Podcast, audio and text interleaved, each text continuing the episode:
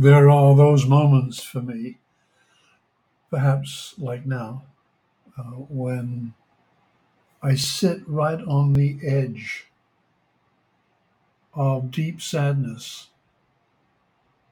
But right next door to that deep sadness is the experience of falling in love.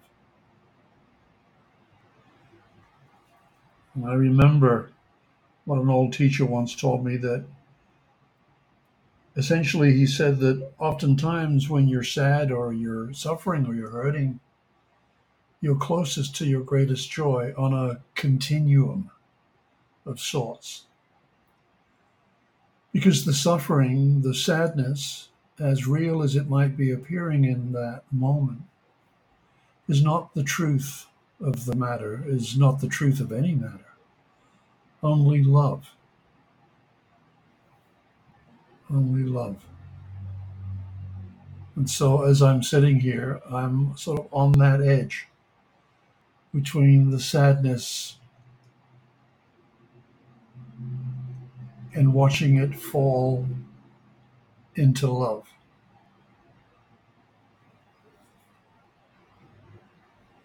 And after I post this out to folks, I'll be sitting and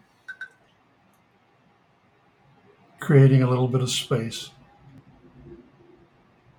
in order to help that sadness fall into that place of love beyond measure that lays at the heart of us all.